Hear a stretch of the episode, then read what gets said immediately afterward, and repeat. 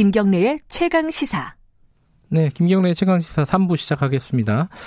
어, 문자 참여 기다립니다. 짧은 문자는 50원, 긴 문자 100원 들어가는 샵 9730이고요. 어, 애플리케이션 콩 이용하시면 무료로 참여하실 수 있습니다. 참여하신 분들 추첨 통해서 커피 쿠폰 보내드린다고 하니까 많이들 보내주시기 바라겠습니다. 자, 오늘 마지막 시간은요. 3부는 총선, 여론, 어, 관련해서 길게 좀 얘기 좀 나눠보도록 하겠습니다. 두 분 모셨습니다. 전문가. 리얼미터의 이택수 대표님, 안녕하세요. 네, 안녕하세요. 그리고 의지와 전략그룹 더모의 윤태곤 실장님, 안녕하세요. 네, 안녕하세요. 조금 전에 저희가 미래한국당 어, 원유철 선대위원장 연결을 했습니다. 음. 몇 석을 목표로 하시냐니까 대답을 잘 안 하시더라고요. 이게 어, 지금 그 모정당이죠. 미래통합당 같은 경우에는 130석 정도 얘기하고 있죠, 지금. 네, 지역구에서 130석. 그리고 원유철 위원장이 어, 소속된 미래한국당의 이제 비례 의석은 음. 어, 이제 여론조사를 바탕으로 전망할 때는 한뭐 15석에서 20석 정도. 음. 이제 원유철 어, 의원의 성격이 원래 이렇게 어, 과감하게 얘기하는 스타일이 아니기 때문에. 그래요. 네. 어쨌든 합해서 어 150석 과반을 달라 이렇게 음. 얘기하시는 걸로 네. 가, 름을 하시더라고요. 네. 지금 민주당 쪽 더불어민주당 쪽은 몇 석 정도 얘기합니까? 그 윤태권 실장님? 민주당도 이제 원래 비슷하게 이야기했었어요. 그죠? 130, 130 서로 서로 이제 예. 초반에는 지역구만 따지면 그렇죠. 네. 지역구만 따지면 130, 네. 130 이야기했는데 민주당 요새 조금 올리는 분위기인 것 같아요. 플러스 알파가 목표, 거기서 나오는 거군요. 예, 목표치를 네. 좀 올리는데 이게 또 부자 몸조심이 있지 않습니까? 이게 너무 잘 나간다라고 하면은 예. 지지층은 이완되고 반대층은 결집하기 마련이잖아요. 네. 그러니까 이게 분위기 좋은 쪽도 좋다란 말을 잘안 하려고 그러고 또 분위기 안 좋은 쪽은 이게 우리 너무 안 좋다라고 하면 지지층이 실망하는 게 있기 때문에 아. 또 이제 말을 잘 안 하려고 하는 성격이 있죠. 아, 그럼 아까 말씀하신 대로 지금 대략적으로 나오는 지지율로 보면은 어, 비례정당은 미래한국당이 15에서 20 정도로 대략 네. 볼수 있다. 그렇습니다. 그러면 이쪽은 어, 여권 쪽은 어떻습니까 지금 상황이? 이성정당이 두 개잖아요. 그렇게 어, 볼수 있죠. 예. 예. 그 뭐, 효자냐 아니냐 뭐 이런 얘기가 있는데 일단은 뭐 두 개인 거는 부인할 수 없는 예. 사실이고 어, 더불어 시민당이 시민당. 뭐 대략 한 예. 15석에서 20석 사이일 것 같고요. 비슷하네요, 그러면은? 네. 그 미래한국당하고? 열린민주당이 최근 이제 약진하고 있는데 지금 지지율대로라면 한 뭐 7석 안팎인데 음. 열린민주당이 올라가면 더불어 시민당은 의석이 좀 줄어들 가능성이 있기 때문에 제로성 게임이라고 하는데요. 예. 뭐 여하튼 어, 지역구에서는 민주당이 조금 앞서는 분위기인 것이 지금 원래 총선은 어, 중간 평가적인 성격이 있기 그렇죠. 때문에 네. 여당이 좀 좋은 성적을 거둔 적이 많지는 않습니다. 근데 네. 이번 이제 코로나 전국이기 때문에 사실 문재인 대통령 지지도 최근 들어서 좀 하락선을 보이다가 어, 코로나 때문에 반등한 거잖아요. 네. 어, 4년 전에 박근혜 대통령의 딱 이맘때 지지율이 예, 긍정평가 39%, 부정평가 한 56%. 지금 오. 문재인 대통령하고 완전히 반대였었어요. 어, 당시에는 기억하시겠습니다만 공천 파동이 워낙 극심했기 때문에 유승민 의원 고사작전 또 옥새 파동 뭐 이런 어, 당 내부 사정이 있었고요. 또 남북 이산 가족 어, 상봉이 중단되는 또 일도 있어서 박근혜 대통령의 지지율이 낮았기 때문에 네. 새누리당이 당시에 한석 차이로 이당을 했었는데 지금 문재인 대통령 지지율이 뭐 한국 갤럽 조사에서도 그렇고 리얼미터 조사에서도 그렇고 최고치를 기록하고 있는 어, 양상이기 때문에 네.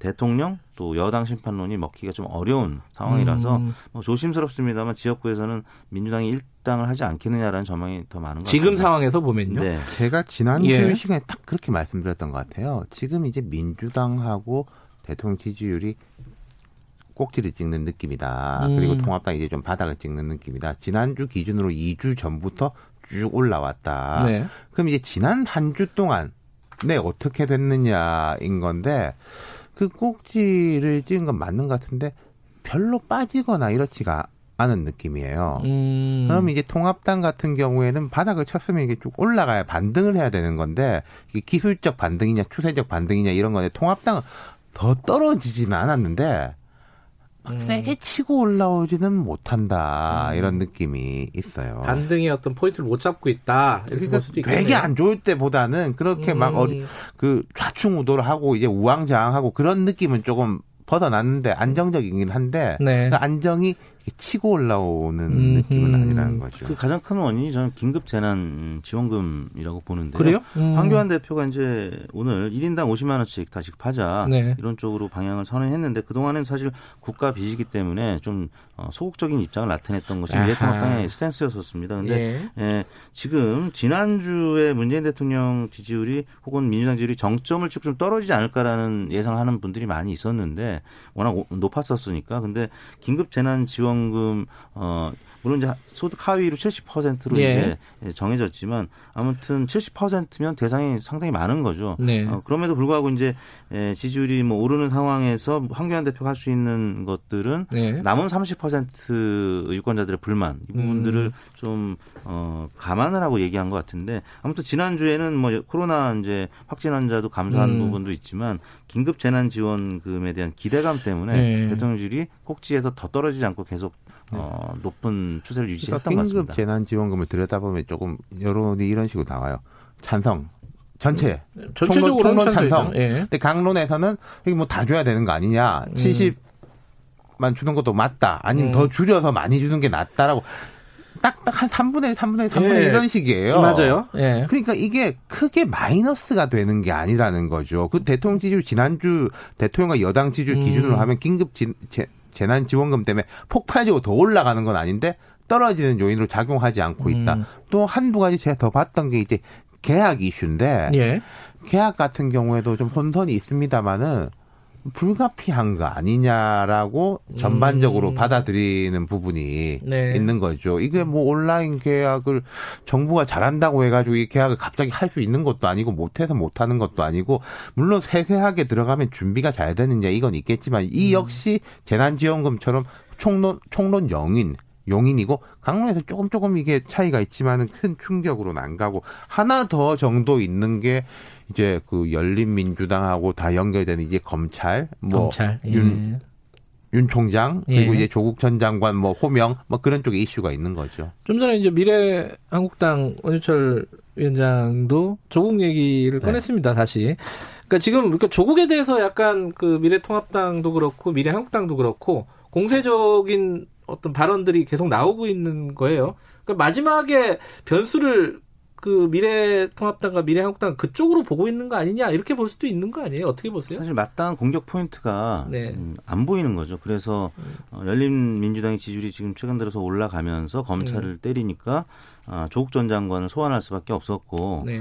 어, 그런 차원에서 김종인 위원장이라든지 뭐 황교안, 황교안 대표든지 대표. 예, 예. 또 지역구에서는 나경원 후보라든지 다 조국 얘기를 하고 있는데요. 예. 이 부분은 어, 더불어민주당이라든지 더불어 시민당 입장에서는 좀 곤혹스러운 이슈인 거는 음. 사실입니다. 그래서 음. 확장하기 어려운 부분일 수가 있고요. 어, 아까 뭐 얘기 나왔던 긴급 재난 지원 같은 경우는 네. 사실 예전에 무상급식 이제 논란이 있을 때 네. 에, 미래통합당 당시 새누리당 같은 경우는 선별적 복지를 주창을 했었는데 네. 지금은 반대로 전부 다 주자 이런 입장이기 때문에 이 부분은 사실 중도층이라든지 보수층을 자극하기 좀 어려운 이슈인 것 같아요. 근데 음. 조국 전 장관 네. 이슈는 어 공격 포인트로서는 사실 6개월 전 6개월 전 기억하시겠습니다만 당시 대통령 지지율도 많이 떨어졌었고요. 예. 여당 지지율 떨어졌었는데 그때로 돌아가고 싶은 거죠. 그러다 보니까 어, 조국 전 장관 다시금 요 조국 얘기가 먹힐까요? 어떻게? 제가 좀 말씀드릴 거는요. 예. 이건 분명히 야당에 유리한 점이고 여당에 불리한 점이에요. 무조건. 조국이라는 그렇죠. 그 자꾸 호명되고 예, 이제 검찰 나온다는 그런데 예. 지금 이제 크게 작동 안 된 것은 여권의 이제 주류 쪽은 무대응으로 일관하고 있다. 그렇네요. 그러니까 어, 저 맞아요. 이제 예. 어딥니까? 열린민주당의 일부는 그 대응을 해가지고 본인들은 이제 여기 이제 그 존재감을 보여야 되니까 대응을 하는데 여권의 주류는 무대응, 음, 특히 음. 민주당은 여기에 대해서 말을 안 해요. 그 야당과 보수진이 공격하는 거에 대해서 그 예. 그 말이 맞다, 혹은 뭐 틀리다, 반성한다, 뭐 고치겠다, 아니면 왜 뭘 잘못했냐라는 말 자체를 안 해요. 그 음. 민주당의 후보들 중에서도 그 조국 전 장관과 상징성이 겹치던 후보들이 좀 있지 않습니까? 네. 그분들도 말을 안 해요. 음. 그러니까 이제 야당 입장에서 조금 답답하겠죠. 말을 해줘야지 충돌이 벌어지는 건데. 아, 그렇군요. 네. 이게 뭐 말을 안 하고 넘어갈 수 있으면은 그냥 넘어가겠다 이런 뜻이겠네요, 그죠? 그렇죠. 끝까지 어, 주류, 주류. 말안 하고 예. 어, 있는 거죠. 알겠습니다. 지금 뭐 시간이 많지 않아서 이 구체적인 뭐 지역구 한두 개 뭐 몇 몇 개만 네. 좀 살펴볼게요. 네. 재미 뭐 뭐랄까요? 양쪽 다 이제 뭐랄까 경합이나 경합 무쇠로 생각하고 있는 데가 뭐 광진을 고민정 오세훈, 뭐 동작을 이수진 나경원, 송파을 최재성 배현진, 뭐 관악을 정태호 오신환.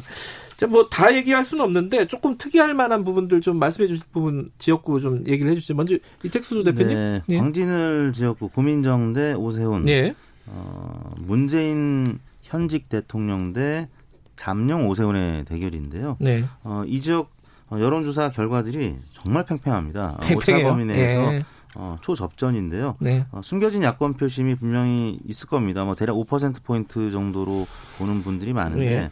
오세훈 후보 지지율이 5% 포인트를 더하면 어, 오세훈 후보가 지금 많은 여론조사에서 조금 뒤지는 오차 범위 내에서 예. 어, 뒤처진 후보가 조금 더 많은데 오세훈 후보가 이제 앞선 후보 저 지지 저 조사도 있었고 그런데 에, 야권 표심을 생각한다라고 하면 오세훈 후보가 또 이길 수도 있는 선거라서 음. 그래서 이제 어제 임정석 전 실장도 지원 유세를 나갔던 거고요. 음. 결국에는 이 지역에서는 어느 어, 지지층을 더 많이 투표장으로 이끌어내느냐의 문제인 음. 거지 거의 뭐 팽팽하다고 봐야 될 것 같습니다.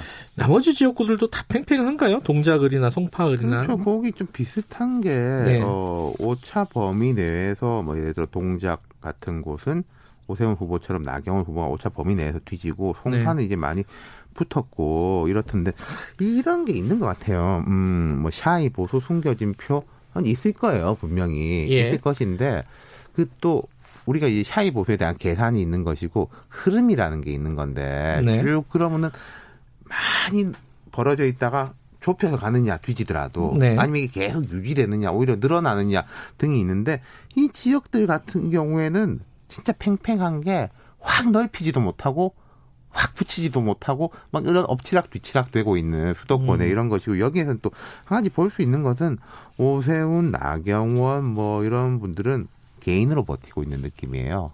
당이 아니라 버티고 있는 게 아니라 자, 그 지난 주말에 지역의 예. 선거 운동들을 보면은 민주당은 저 저기가 나타났지 않습니까? 임종석 전 실장 네. 이제 나타나가지고 수도권을 많이 다녔어요. 그리고 통합당 같은 경우에는 이 영남권 으로 이제 많이 갔죠. 그러니까 영남권 같은 경우에는 개인 플러스 세력이 통합당 쪽에 있는 것이고 네. 수도권은 느낌이 이제 민주당 후보들이 개인 플러스 세력 네. 그리고 어, 통합당 후보들은 내 힘으로 버티고 있는 이게 영남과 음. 수도권에 뒤집어 놓으면 비슷해 보이는 거죠. 아까 차이 보수라는 말씀 하셨잖아요. 네. 이게 이제 이게 완전히 디폴트인가요? 원래 정해, 정해져 있어요? 이게 여론조사를 해보면은? 해마다? 그 총선 어. 여론조사는 대선이나 어. 뭐 지방선거에 비해서 확실히 예측이 어려운 거는 한국뿐만 아니라 미국도 마찬가지입니다. 그 예. 이유는 바로 숨겨진 야권 표심입니다. 그러니까 shy 야권 표심이라고 shy 야권이라고 보는 게 맞죠. shy 네, 야권 봐야 되고요. 영남에서는 또 shy 진보가 있는 겁니다. 그래서 음. 열세 후보들이 원래 여론조사에서는 좀 덜 나오는데 네. 예, 지난 2016년도에는 그 폭이 굉장히 컸습니다. 왜냐하면 유선 전화로만 조사를 했기 때문에 음흠. 지금 결과론입니다. 지나고 보니까 한 10% 포인트가 감춰져 있었던 거고요. 아 그래요? 어, 근데 이제 어. 이번에는 휴대전화 조사를 선관위에서 받아서 하기 시작했습니다. 그래서 네. 어, 대략 한 5% 포인트 정도로 보고 있는데요.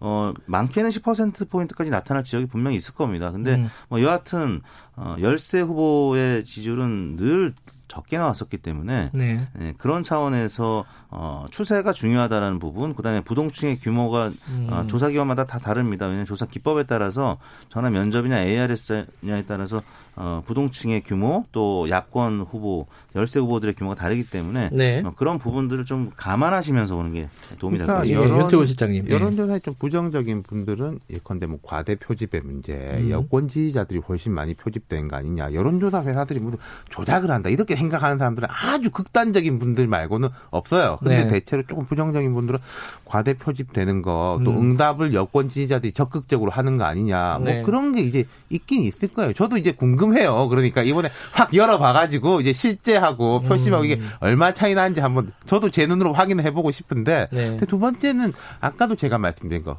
흐름이라는 건 존재하는 거거든요. 자, 네. 과대 표집이 됐건 과소 표집이 됐건 이제 리얼미터에서도 해보면은 대통령 악재가 나오면 떨어지고 좋은 게 나오면 올라가고 흐름이라는 건 있는 거지 않습니까? 음. 어느 여론조사에서든지. 근데 지금 이 흐름이 여건이 나쁘지 않다는 건 또 엄연한 사실인 거죠. 음. 아니 근데 실제로 네. 지금 그렇게 생각하시는 분도 있을 것 같아요. 아니 지금 시대가 어느 시대인데 샤이 야권이라는 게 그렇게 많이 존재할 필요가 있겠느냐? 네. 뭐가 무서워서, 네. 뭐가 부끄러워서. 아니 그게 무섭고 부끄럽다기보다 어.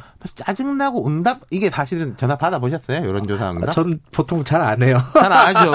이게 되게 길어요, 사실. 한참 듣고 있고, 눌러야 되는 숫자도 되게 많고, 예를 들어서 받자마자, 뭐, 1당입니까, 2당입니까가 아니고, 뭐, 몇 살이십니까, 어느 동네 삽니까? 이거, 그러니까, 거기에 대한 적극성의 문제겠죠. 지금은 두려움의 문제라기보다는요. 음, 그렇군요. 그 여론조사 할 때 이제 전화 면접에서 부동층이 더 많이 나오는 거는 네. 어, 말로 이제 응답을 해야 되는 경우. 네. 왜냐하면 열세 후보를 지지한다는 거는 아무래도 우세 후보를 지지한다는 음, 얘기보다 조금 음, 음, 위축되는. 위축되는 게- 게 있죠. 근데 ARS 조사 같은 경우는 부동층이 좀 적게 잡히는 게 그거는 말하는 게 아니라 누르는 거기 때문에 주변에 에, 자기의 의사를 어, 노출시키지 않는 그런 부분이 있기 때문인 것이죠. 예. 근데 지금 어, 또 한 가지 변수 중에 하나가 이 무소속으로 출마한 사람들 있지 않습니까? 네. 어, 경선에서 탈락하거나 아니면 컷오프 되거나 뭐 이랬던 사람들이 무소속으로 출마하는 케이스들이 어느 정도로 변수가 될 것인가. 뭐 대표적으로 뭐 홍준표 전 대표 같은 경우 도 있고요.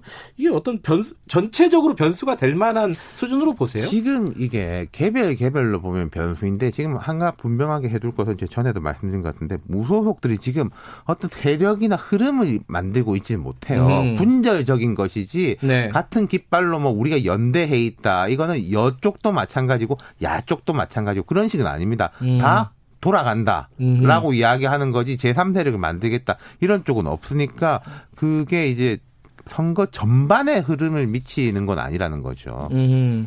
이택수 예, 대표님. 예. 2008년 총선 때 이제 MB 정권 때 친박 아, 의원들이 이제 거의 숙- 숙청에 가깝다시피 했을 때는 친박 무소속 연대라고 그러니까 친박 그렇죠. 신당도 예. 있었지만 무소속 연대가 이제 에, 어, 결집을 해서 그때는 실제 무소속 후보들이 많이 당선이 됐습니다. 근데 이제 이번 같은 경우는 지금 양당의 대결 구도가 워낙 지금 강하기 때문에 네. 그래서 이제 뭐 일부 홍준표 혹은 또 민병도 이런 다선 의원들은 네. 어, 강세를 나타내고 있는 편이고요. 네. 나머지 무소속 후보들은 어, 예전에 비하면 조금 그 지지율의 강도가 높지는 않은 것 같아요. 그래요. 네. 음. 그런데 이제 아무튼 민병두 후보 또 홍준표 후보는 관심의 대상이 되고 있죠. 같은 동대문 음. 출신인데 어, 지금 다른 지역에 나, 나가서 무소속으로 싸우고 있는데 네. 어, 최근 지지율을 보면 두 후보는 어, 조금 약, 약세에서 이제 조금 약진을 해서 어느 정도 어, 각자의 소속돼 있는 정당 후보와 좀 대등한 그런 대결을 음. 펼치고 있는 것 같습니다. 조금 네. 나눠 보면은 민명도 후보는 이제 서울인 것이고 민주당이 또 강세인 곳인데 동대문을 예. 예. 홍준표, 김태호 이런 분들은 사실 선거 시작하기 전에는 좀 많이 앞서가지 않겠냐 이렇게 봤어요. 네. 이제 영남권이고 또 여기는 상대당한테 넘어가느냐의 문제가 아니라 네. 뭐 홍준표, 김태호 이분들은 되면은 들어갈 것이고 공천받은 후보들의 지명도는 확실히 떨어지거든요. 예. 근데 각축전이에요. 음. 이게 조금 의외예요. 그러니까. 음, 아, 그 부분이 의외로 보시는군요. 음. 저, 그 얘기 좀 해볼게요. 그, 정의당하고 국민의당. 네. 예컨대 정의당 같은 경우는 상당히 좀, 뭐랄까요. 분위기가 안 좋았어요, 사실. 바닥을 친 느낌이죠. 예. 정의당은. 네. 그런데 최근에 나오는 걸 보면은, 또 비례대표 어디 찍을 거냐 보면은, 또 꽤 선전하는 느낌도 있고요. 어떤 흐름은 어떻게 보세요, 이택수 대표님? 음, 비례대표는 조금 이제 회복하는 음, 음. 모양새를 나타내고 있습니다. 그래서 10% 안팎의 지지율로 네. 어, 많이 올라갔죠. 근데 이제 문제는 지역구 선거인데 에, 뭐 창원 성산 같은 경우 당장 어, 민주당 양정철 원장이 후보 단일화에 대해서 난색을 표시해서 일단은 투표용지는 인쇄에 들어갈 수밖에 없고 네. 투표용지 인쇄에 들어간 후에 에, 어, 막판에 이제 단일화될 가능성은 뭐 여지를 남겨두긴 했습니다만 지역구는 아무튼 어, 어제 그 변수 때문에 에, 후보들이 좀 음, 정의당 후보들이 좀 어려움을 겪을 수가 있는데 당장 어제 연수울 여론조사 KBS에서 발표된 거 보면 민주당과 미래통합당 후보는 완전히 접전으로 소점까지 똑같이 나왔어요. 정의령 후보, 어, 민경, 후보. 민경 후보. 예. 예. 근데 이제 정의당의 이정미 후보는 그보다 조금 뒤처진 예. 추격하는 이제 모양새인데 어, 심상정 대표를 제외하고는 지역구에서 조금 약세를 여전히 보이고 있는 것은 사실입니다. 음, 정의당은 어떻게 보십니까? 이번에 선거를? 그러니까 음, 정의당 뭐 여러모로 어려움이 네. 있었죠. 근데 이제 비례 같은 경우에는 반등을 하고 있는 것이 정의당이 좀 애초에 가치로 돌아가고 있는 게 하나가 있고 두 번째로는 저 민주당 계열 계열이라고 하면 안 되죠. 뭐 범여 이렇게 그 정당이 두 개가 있는데 예. 열린민주당은 어찌됐건 논쟁적이잖아요. 네. 존재감 뿜뿜인데 네. 더불어시민당은 사실 이제 뭐 잡음도 많고 이렇게 급조됐다 보니까 뭐 활동을 잘 못해요. 음. 그러니까 정의당까지 이렇게 눈이 가는 범민주개혁 유권자라고 음. 한다면은 그쪽에서 정의당으로 눈이 가는 게 있는 음. 것이고 또 정의당이라는 정당은 내가 지지하지 않더라도 이 당은 어느 정도로 해서 있어야 되는 거 아니냐라는 쪽에 가는 거 그게 어떻게 보면은 여권이 조금 여유를 가지는 거 아닌가 이런 느낌이 아하, 오히려 예. 아하 전체적으로 예. 마음이 급하면은 끝까지 눈이 안 갈 건데 네. 예. 열린민주당은 상승세 가 계속 될까요? 어떻게 보십니까? 예측을 이건 뭐 새로 나온 선거법이라서 예측이 될란가 모르겠습니다. 이 부분 아니 그것도 제가 이제 뭐 공격 아니면 수비라고 방향 두 가지로 한번 말씀드려 볼게요. 이제 여권이 전반적으로 여유가 생기면 열린 민주당으로 이렇게 좀 가는 것도 별로 부담스럽지 않아 음. 하는 게 이제 첫 번째 네. 방향인 것이고 예. 두 번째로 하면은 열린 민주당이 일정 부분 이상으로 올라가면은 이게 앞으로 좀 부담될 수도 있다. 음. 아까 제가 말씀드린 조국 이슈 같은 것에 대해서 열민주당이 너무 강하게 나오는 것을 범여권의 지지자들이 이건 열린민주당의 당이 어느 정도 있는 건 괜찮은데 일정 수준 이상으로 올라가는 건 좀 곤란하다고 볼 수도 음. 있는 거죠. 아 아까 그 얘기 빼먹었습니다. 국민의당 지금 어, 안철수 대표가 마라톤 계속 하고 있잖아요. 네. 이 국민의당 지지율은 지금 어떤 흐름을 보이고 있습니까, 이택수 어, 대표님? 지난주에는 반등했습니다. 음. 어, 미래통합당 또 미래한국당 지지율이 지난주에는 소폭 하락했거든요. 네. 어, 공천 후유증이 여전히 있고 또 황교안 대표의 여러 구설이 있었기 때문에 네. 예, 당 지지율은 좀 빠졌는데 미래통합당 미래한국당 지지율이 빠지면 어, 사실 갈 데가 없잖아요. 국민의당밖에 네. 없죠. 나머지는 다 범진보 계열의 정당이기 때문에 네. 거기다 안철수 전 대표가 아, 마라톤 음, 그 전국 일주를 하면서 네. 어, 꽤 주목을 많이 받고 있습니다. 예. 네. 그래서 어, 계속 또 현 정부에 대한 비판의 목소리를 내고 있는데 네. 예, 지금 어, 미래통합당, 미래한국당에 실망한 일부 계층들은 어, 국민의당으로 지금 일부 가고 있는데 예, 국민의당 같은 경우 과거에도 그랬지만 실제 여론조사보다 조금 더 나왔던 네. 것은 사실입니다. 아, 그래서 음. 어, 국민의당 입장에서는 어, 내심 음, 비례 음. 의석을 어, 생각보다는 많이 기대할 수도 예, 있을 것 같습니다. 민주당에서 실망한 사람도 좀 갈 것 같다는 생각도 있고 이 국민의당 음. 이런 느낌이에요. 자, 우리가 객관식이잖아요. 네. 사지선다예요. 네. 아니, 그럼 1, 2번이 있고 그다음 정의당이 3번이라고 가정했을 때 국민의당도 4번 안에 들어와 있는 당이에요. 문화의 선택지에서 음. 순서지만은 그럼 양쪽에 대한 실망감 이 있을 때는 받을 수 있는 그릇은 받쳐놓고 있다. 그러니까 국민의당은 저는 국민의당 자체 무엇보다는 네. 양당에 대한 실망감이 어느 정도로 올라가느냐에 네. 달려 있을 것 같아요. 지난 총선 때도 네. 그랬죠. 네. 그랬군요. 자, 어, 시간 한, 한 분씩 제가 여쭤볼게요. 네. 이한 분은 정치 평론가 오래 하셨고 한 분은 여론조사 전문가신데 이번 총선에서 가장 뭐랄까 관심 있게 바라보고 있는 수치 지역구가 될 수도 있고 어떤 특정한 수치가 될 수도 있을 것 같은데 이택수 대표님은 뭐가 제일 궁금하세요? 저는 이번 주 금토에 있을 사전 투표율 아, 어, 지난 예. 대선 때 예. 어, 26.6%까지 나왔다가 지난 지방선거 때는 조금 작았어요. 왜냐하면 예. 전체 투표율이 60.2%였기 때문에 그거의 3분의 1 수준이 20.1%였거든요. 네. 저는 이번 총선의 투표율을 대략 한 55% 안팎으로 보고 있는데 사전 투표율 한, 항상 3분의 1 정도씩 나왔습니다. 그러면 음. 산술적으로 17, 18%의 사전 투표율이 나온다는 얘기인데 네. 이번에는 코로나 때문에 본 투표보다 사전 투표율이 더 높을 가능성이 있거든요. 그래서 네. 사전 투표율이 한 20% 정도 나올 것 같은데 사전 투표율의 규모에 따라서 양당의 그 예측은 각기 다른 음. 셈법으로 주상기를 열심히 튀길 텐데 아무튼 금토일에 있을 사전 투표를 굉장히 중요해 사전 투표율을 주목해서 보고 있다. 네. 윤태원 실장님은 어떤 저는 궁금하십니까? 괴리율 괴리율은 그또 뭐예요? 여론조사하고 실제 결과. 그러니까 지난번 것 때문에 이제 그 네. 반성과 성찰하에서 안심번호라는 이런 제도가 나온 거거든요. 그러니까 이번에도 맞다면 이대로 가면 되는 거고 만약에 네. 떨어진다면은 이택 대표님 계시지만 네. 업계하고 이제 정치권하고 다 머리를 맞대가지고 음. 새로운 뭔가 또 만들어야 되겠죠. 어떤 괴리율은 어떻게 뭐 예상하세요? 그 조사 방법은 늘 진화해 왔습니다. 예전에 네. 우편 조사하다가 이제 전화 조사가 네. 가고 있는데 뭐 모바일 조사로 이제 가야 되겠죠. 이 터치 방식에. 음. 근데 아직까지는 전화 조사가 유효했기 때문에 알겠습니다. 하고 있는데 뭐 지역구 중에 말씀이죠. 제일 관심 가는 지역구는 어디세요, 윤태원 실장님? 저는 아무래도 어, 광진 동작인 것 같아요. 광진 여기가? 이렇게 넘어서면은 전반적으로 음. 이렇다 저렇다라는 바로미터가 될 수 있는 곳이니까. 이택수 대표님 지역구 중에 관심 있는 데 있으십니까? 혹시 전 종로. 알겠습니다. 이 여론조사를 이렇게 본격적으로 얘기하는 건 오늘이 마지막일 것 같습니다. 네. 자, 두 분 감사합니다. 네, 감사합니다. 리얼, 리얼미터 이택수 대표님 그리고 의제와 전략그룹 더모아의 윤태곤 실장님 두 분 고생하셨습니다. 4월 6일 월요일 KBS 1라디오 김경래 최강시사 오늘 여기까지 하겠습니다. 오늘 문자 콩으로 어, 보내주신 아, 참여해주신 분들 중 10분을 뽑아서요. 어, 김경래 최강기사 홈페이지 방송 내용에 공지해 드리겠습니다. 아, 제가 시간을 잘못 봤네요. 56분에 끝나는 줄 알았더니 57분에 끝난다고 합니다.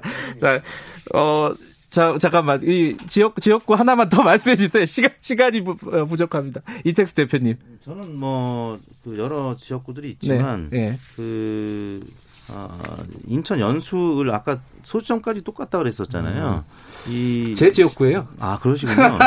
이제 지금 보수 진영은 이제 단일화가 많이들 되고 있어요. 네. 그만큼 절박하다는 얘기인데 네. 지금 정의당 후보들하고 민주당 후보들의 단일화 이 여부가 굉장히 중요한데 가장 상징성 있는 지역구가 아닐까 싶습니다. 저는 부산 진갑, 부산 진갑은 거꾸로 음. 보수 단일화가 안 된 곳이에요. 그 네. 정근 후보라고 무소속 물론 뭐 일주일 남았으니까 모르겠습니다만은 네. 아직 버티고 있고 김영춘 후보하고 서병수 후보, 네. 지명도 높고 중량감 높은 두 사람이 팍 맞붙은 곳. 여기도 이 결과에 따라서 아 PK는 이렇구나. 라는 걸 보여줄 수 있는 거죠. 알겠습니다. 두 분 1분 동안 AS 해주셔서 감사합니다. 네. 자, 내일 아침 7시 20분 다시 돌아옵니다.